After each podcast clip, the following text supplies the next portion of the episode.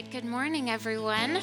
Worship was wonderful this morning. We're so glad that you're here uh, at the Life Church. How's everybody doing? Good. Good, good, good. Glad to have y'all here. Well, if I haven't met you yet, my name is Jacq, and I am the young adults pastor here at the Life Church. We are happy this morning to also have our campus pastors, uh, Pastor Lane and Becca, back with us. They were on vacation last week, so hopefully they are fully rested and ready to jump back into things. Um, and I want to thank them also this morning for the opportunity to bring a word and to preach uh, this morning. I'm excited. So, my sermon today is called What in Salvation? This phrase came to my mind as I was preparing this message, and I thought it was kind of funny um, based on the phrase that some of us have heard in the cartoon from Yosemite Sam, uh, where he says, What in tarnation? And that's actually where I would have thought this came from, but of course I did a little research on that. And uh, what in tarnation dates back to the 1700s. Tarnation was a replacement word for darnation, so as to be less offensive, of course. However, tarnation was actually a word influenced by the word tarnal, which was slang for the word eternal. And in this case, eternal being a noun used for God. So, what's funny about that is that's the phrase I got in my head. And what the phrase actually means is, what an eternal, or what an eternity except I'm using what in salvation. So it's kind of similar, but not completely. Um, ironic, probably not. God doesn't really do irony. He has a lot of purpose in everything. So, also in this question, what in salvation, we can ask, what's in it for us? Or what's the point? Or what's in salvation for me? I loved, if you were here last week, Pastor Wald, our senior pastor, preached. And he was talking about how before he was saved, he would see billboards that said, Jesus saves. And he'd go, Jesus saves what? And I thought that was a perfect illustration of why we really in the church need to understand salvation a little bit better, whether you're saved or not. Um, not just for our own sakes, but so that we can communicate it a little bit better uh, to the world. So, my first question to answer with you today is What is salvation? Of course, I looked up the definition because that's the best place to start. Salvation is a means of preserving or saving of something, or a deliverance or rescue, a saving from harm or destruction. Some synonyms, I was worried I was going to mess that word up. Some synonyms or similar words that come up for salvation are conservation or a lifeline. So I think back to sermons that I've heard in the past about salvation, where pastors would have a prop on stage of a life preserver talking about saving somebody who's fallen off of a boat or their boat has crashed. Um, and to me, this life preserver is just the perfect visualization of salvation, of being saved. So I thought I'd steal it, obviously. Some antonyms or opposite words, which, by the way, learned this word from our oldest daughter Lily last week. Um, she is good at using big words that she learns at school. And so she retaught this word to me last week. So I'm going to use her fancy word. The antonyms for salvation are downfall and destruction. I don't know about you, but if I had to pick salvation over destruction and downfall, you better bet I'm going to take the life preserver. Or would I? You know, it's common for us to talk about the Israelites, God's original chosen people, uh, in a negative connotation. It's easy to make fun of them and look down on them because they did a lot of really dumb things. But it's also really easy for us to connect to the Israelites for those same really dumb things that they did. Because a lot of times we make some similar decisions. In the book of Exodus in the Bible, God uses Moses to lead the Israelites out of their slavery in Egypt. As they get out into the wilderness to travel to the land God has promised them, they complain about not having the things they used to have, like better food and water on a regular basis. All things that make sense, right? They begin to say they'd rather go back to slavery in Egypt than die out in the wilderness. What's happened is they've lost their trust in the God who caused plagues and diseases on the Egyptians to help them escape. They've lost their trust in the God who parted the Red Sea, allowed them to walk through, get to the other side, and closed the sea back up over the same Egyptians so that they could escape forever. They've lost their trust. And after all of this, they think God is going to let them die of thirst and salvation. And in hindsight, it's kind of hilarious. Even more so, these complaints and fears come after a song of deliverance, again, another word for salvation, that they sang to God after getting through the Red Sea. The song of deliverance is found in Exodus 15 13. It says, With your unfailing love, you led the people you have redeemed. In your might, you guide them to your sacred home. They were excited about what God had just done for them, and then how quickly they forgot. They knew what God was capable of, and yet they didn't trust Him to do the next big thing they needed saving from. They didn't trust God to save them from their next point of assumed destruction. It seemed as though they'd regretted taking a hold of that salvation and the life preserver that God had brought to them. We hear stories in the Bible where a life preserver is offered and isn't taken out of, again, doubting God's plan and God's path. That same set of Israelites, they've gone through the Red Sea, they've escaped, and now they've come toward the promised land, and they send spies to go into the promised land to check it out. And 10 out of the 12 spies, if I'm getting that number correct, if I'm not, just don't worry about it. The number's not important. But majority of the spies that come back come back in fear and trembling. They're worried because they're assuming they're going to get killed if they do God's plan. And that is actually what caused them to get stuck in the wilderness for 40 more years was doubting God's plan. Have you ever questioned God's plan for your life? You can tell he's moving you towards something else. Maybe it's another job. Maybe he actually wants you to physically move to another city or break off a relationship. And you doubt because you're just not sure how it's actually going to turn out. The life preserver is there, but you're not sure you actually want to take a hold of it. What if it's not better, you think? I can just hang on a little bit longer. I'll be fine, right? So, some of you have realized that I love birthdays.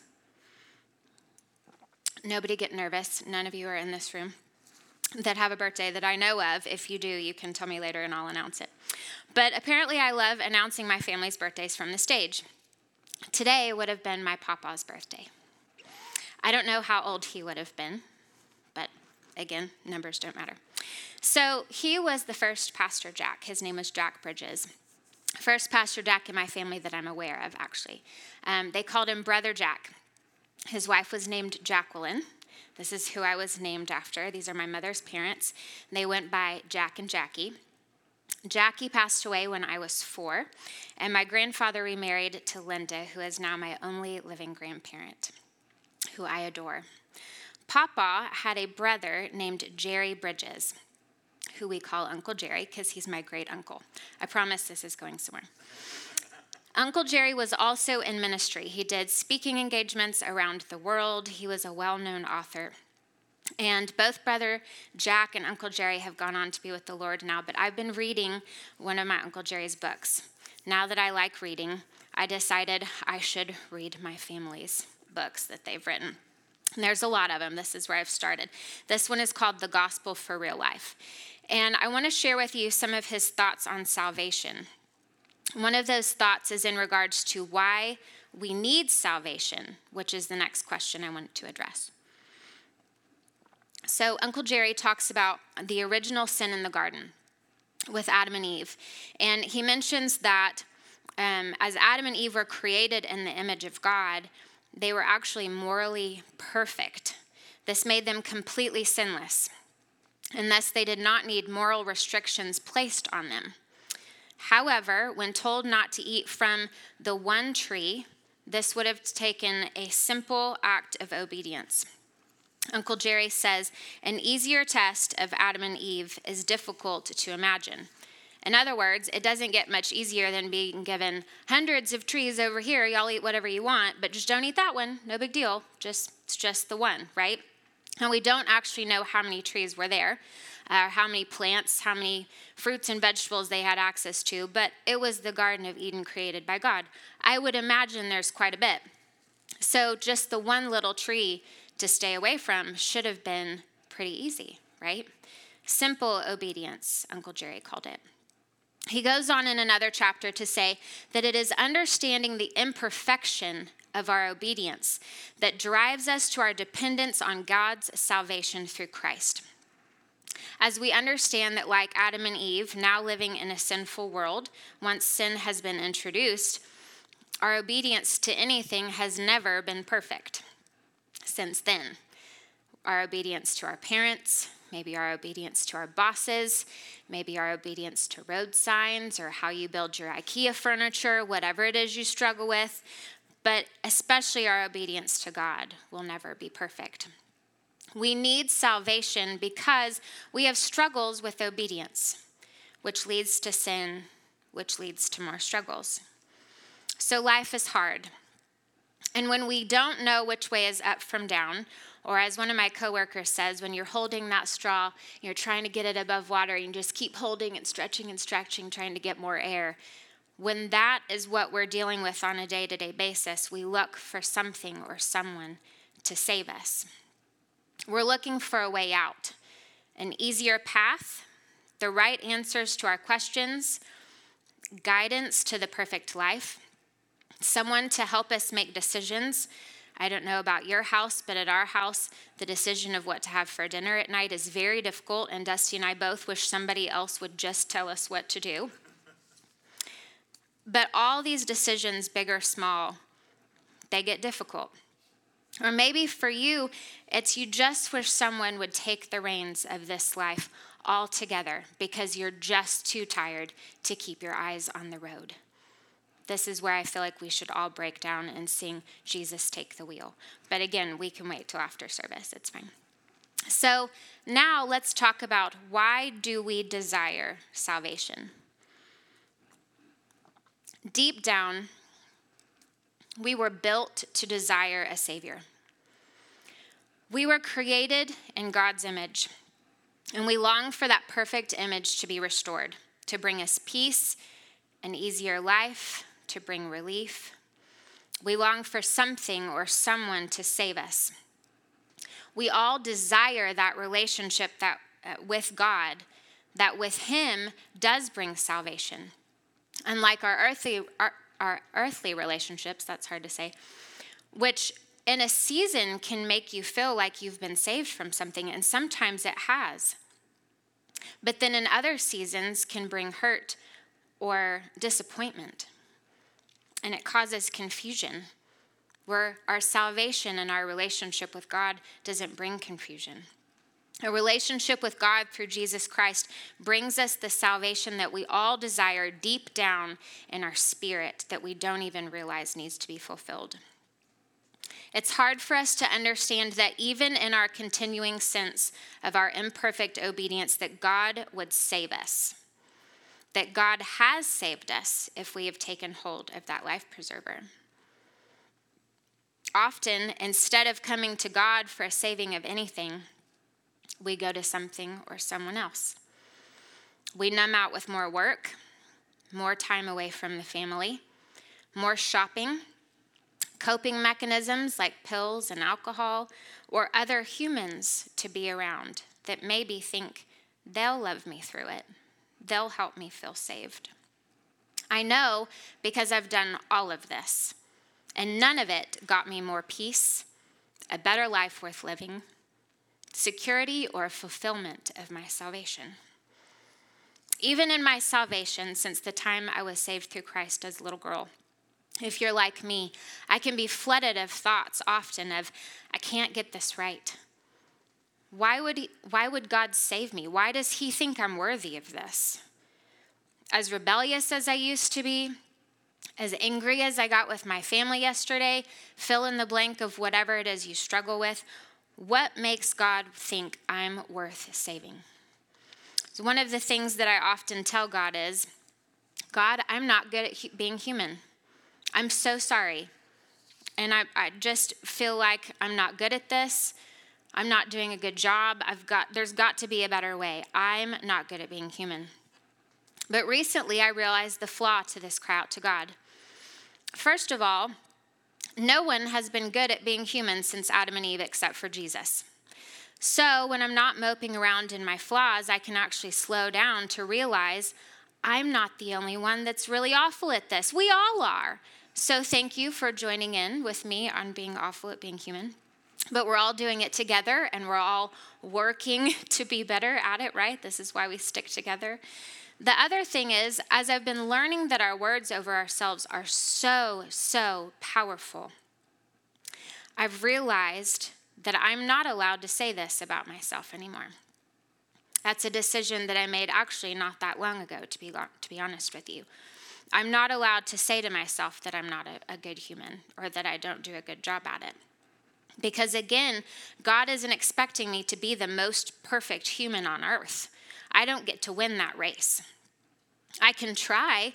The Bible tells us in Hebrews 12 and 1 Corinthians 9 that we have a race to, to run, and we're to run the very best that we can, but not by ourselves. Only by keeping our sights on Jesus. He's the only one that can help us to run our race. One of the ways the enemy attacks me when I feel like I'm not doing good at being human is by causing me to doubt my salvation altogether. Does that ever happen to any of y'all? Maybe it's just me. So, this is when it is good to understand our next question Where does our salvation come from?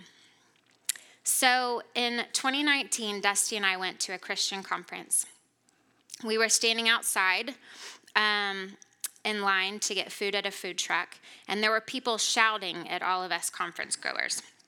Now, one thing you need to know about me um, is that on occasion, I decide that it is my responsibility to explain something to someone um, that they're wrong about, that they're obviously wrong about, that I feel like they should be aware.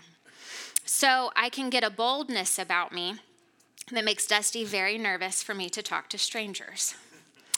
Um, now, don't worry, God has been dealing with me on this, and I am maturing, so we'll get there. Um, so Dusty and I are sitting on the curb waiting for our food by the food truck. And I tell Dusty, I'll be right back. And he looks like he's seen a ghost because he knows where I'm headed. So I start talking to one of these guys that's been yelling, and I'm trying to understand why. And turned out he seemed to think that we were not fully saved, whatever that meant. Apparently, that's why they were yelling to get, to get our attention. This was very important to them. So, to preface, I had just started truly reading my Bible about a year and a half before that. I know this because I started the one year Bible in January of 2018, and this was August of 2019. Was a year and a half later. They should actually rename the one year Bible to the two and a half year Bible because that's how long it took me to read it. But again, we're not concerned about numbers, so it's fine. So I was about, I don't know, halfway through the Bible a year and a half in, and I was on fire for Jesus. So once I understood this man's issue, I realized I was fighting for my salvation. So he and I went back and forth for a few minutes. I would tell him something I was pretty sure I had read in the Bible recently, and he would continue to tell me why he thought I wasn't fully saved. Then he brought over backup. I could tell I was making him nervous, and I was sure I was winning. Another guy starts showing me scripture as to why he thinks I'm wrong. I'm telling him more scriptures and stories that I was pretty sure, again, that I'd heard in the Bible, and I'd say, Write this down and look this up. And so he would. And we were all getting confused and but it was fine. And after about maybe 15 minutes dusty walks toward me with our food and i knew that was my cue. And so i told these guys you know what? We're going to have to agree to disagree you're not changing my mind and i'm not changing yours i'll continue to pray for you you'll probably continue to pray for me we'll go about our merry way So Dusty and I go back up to the arena to eat our lunch. Everything's fine. I'm telling him about the conversations. We get inside to worship, and it hits me. And I think, what if they're right? What if I'm wrong? What if I'm not saved? What if my whole life has been a lie and I'm not going to heaven after all? At this point, I didn't know who I was anymore in the middle of this Christian conference. I wasn't sure if I was mad at myself for trying to be so bold and set these people straight, or if I had done the right thing and God had put me in the right place so I'd finally get it.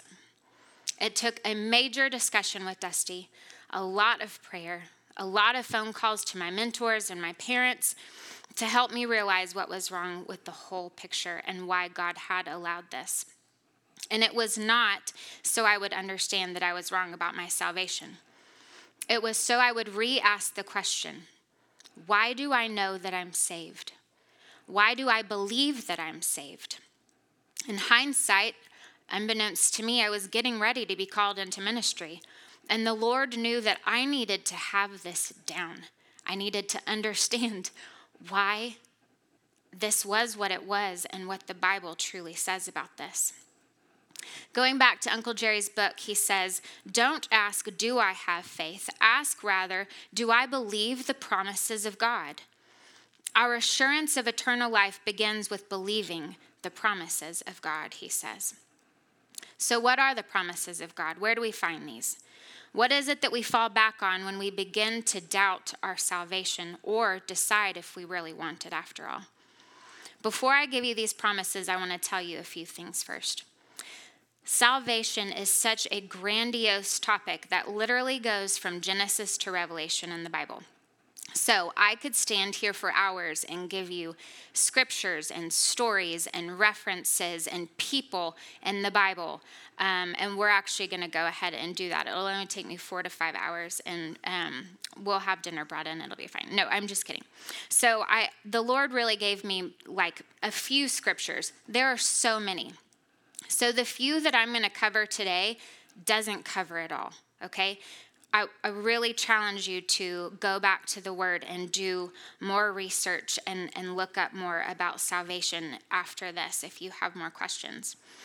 So, the second definition of salvation that I didn't read earlier says this Salvation is a deliverance from sin and its consequences and is believed by Christians to be brought about by faith in Christ.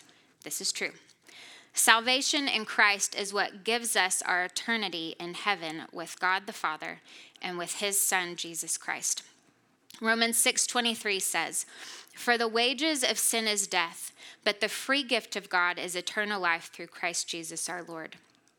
But I have found the more I talk to people in this day and age, in our world today, that most of us are so troubled by the struggles we're going with today dealing with today that our eternity almost doesn't matter as much as today.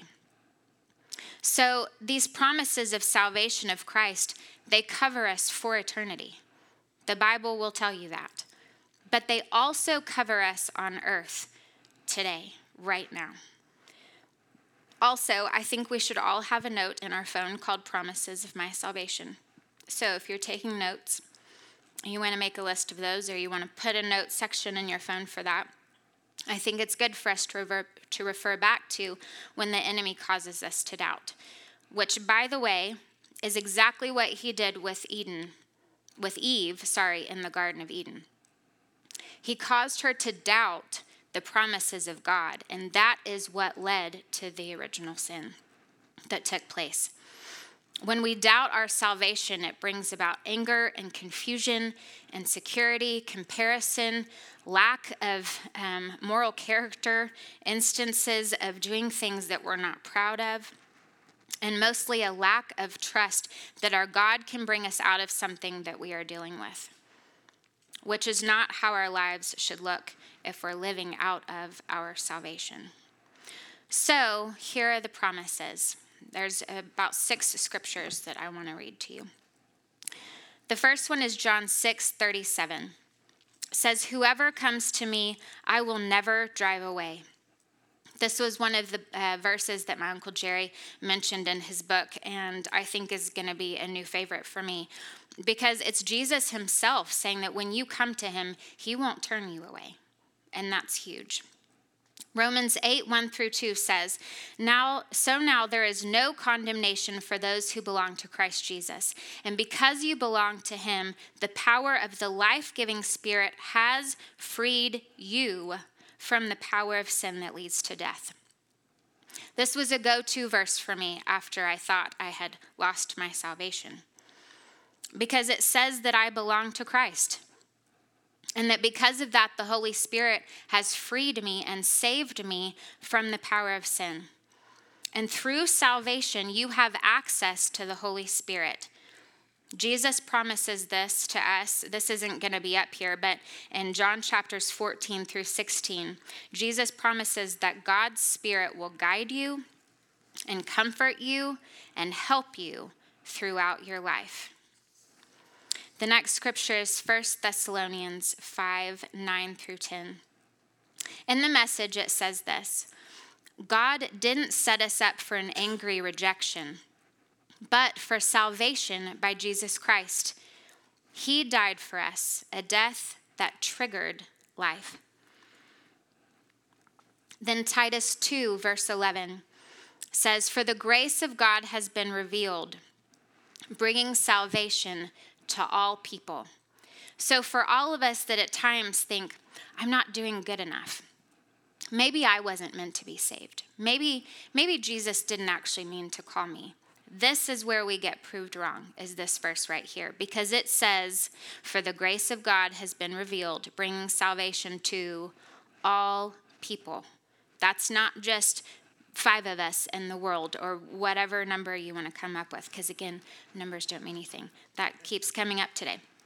Okay, so John 1 12 through 13 says, But to all who believed him and accepted him, being Jesus, he gave the right to become children of God. They are reborn not with a physical birth, but a birth that comes from God. This rebirth through Christ that comes from God is our salvation. It is our life preserver. And what that rebirth through Christ means is that now you have access to the Holy Spirit. You have access to the Bible, to the messages of God, to how Jesus Christ lived when he was on earth. And this is our guidance for how we should then go about life. That rebirth is basically just a change, a transformation in your life to say, I'm turning away from my sins and I'm turning towards Jesus. And this is how I want to live moving forward. Romans 10 9 through 11 says, If you openly declare that Jesus is Lord, and believe in your heart that God raised him from the dead, you will be saved. For it is by believing in your heart that you are made right with God, and it is by openly declaring your faith that you are saved. As the scriptures tell us, anyone who trusts in him will never be disgraced. This verse is a perfect example talking about how you are saved. There's no, are you fully saved? Are you partially saved? That's not a thing. The Bible doesn't talk about that. And then another verse that I don't have down, but in Acts chapter 2, Peter talks to us about repenting from our sins and turning from our sins in order to receive our salvation. It all goes back to Jesus. Jesus is our salvation point. The word salvation in Hebrew is Yeshua.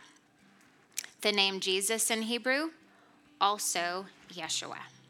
The name of Jesus means salvation, to deliver or to rescue.